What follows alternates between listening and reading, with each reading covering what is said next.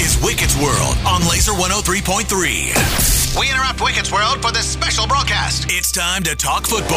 Uh, no, not you, Wicket. Sit this one out. This is Hike Check with laser football experts Heather and Leigh. Yep, Wicket's wife.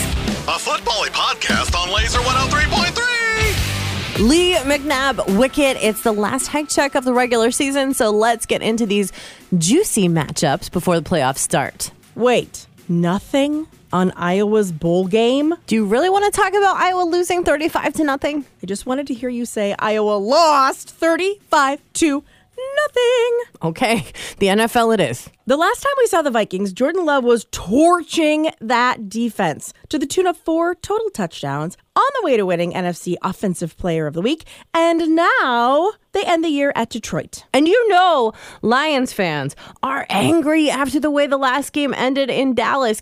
Can you believe that ref and his crew and they still get to officiate games?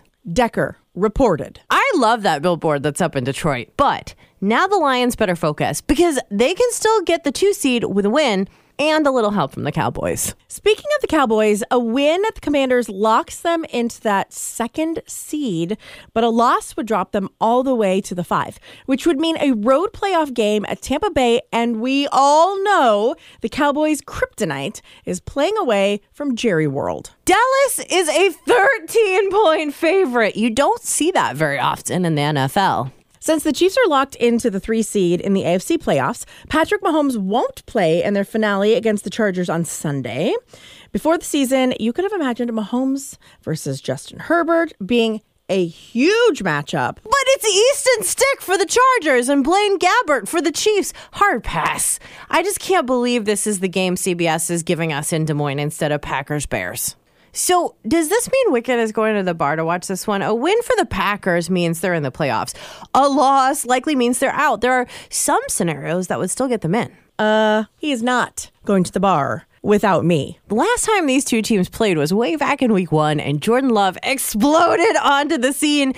The Bears would love nothing more than to knock Green Bay out of the postseason. They've had an up and down season, but have won four of their last five thanks to a dramatic improvement on the defensive side of the ball. Getting Montez Sweat at the trade deadline was a huge upgrade. Right? They take the ball away at a high rate, but Jordan Love has thrown one pick since week 10.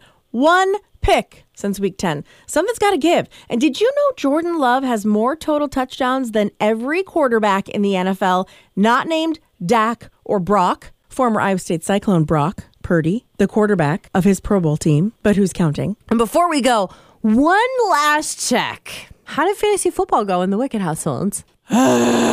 Wicket won the whole thing. Wait, he's not sportsy enough for that. Yes. It's so painful in my house right now. It's okay. They always say that it's just luck. Anyone can do it. He's now the reigning fantasy football champion around here, and I'm I am so happy for him. I am so happy for him. If you practice it enough times, it does sound authentic. That last time was goodly. This is my worst nightmare. Hike check. Brought to you by SNC Automotive, your source for rust and corrosion prevention with Final Coat. Online at scautomotive.com.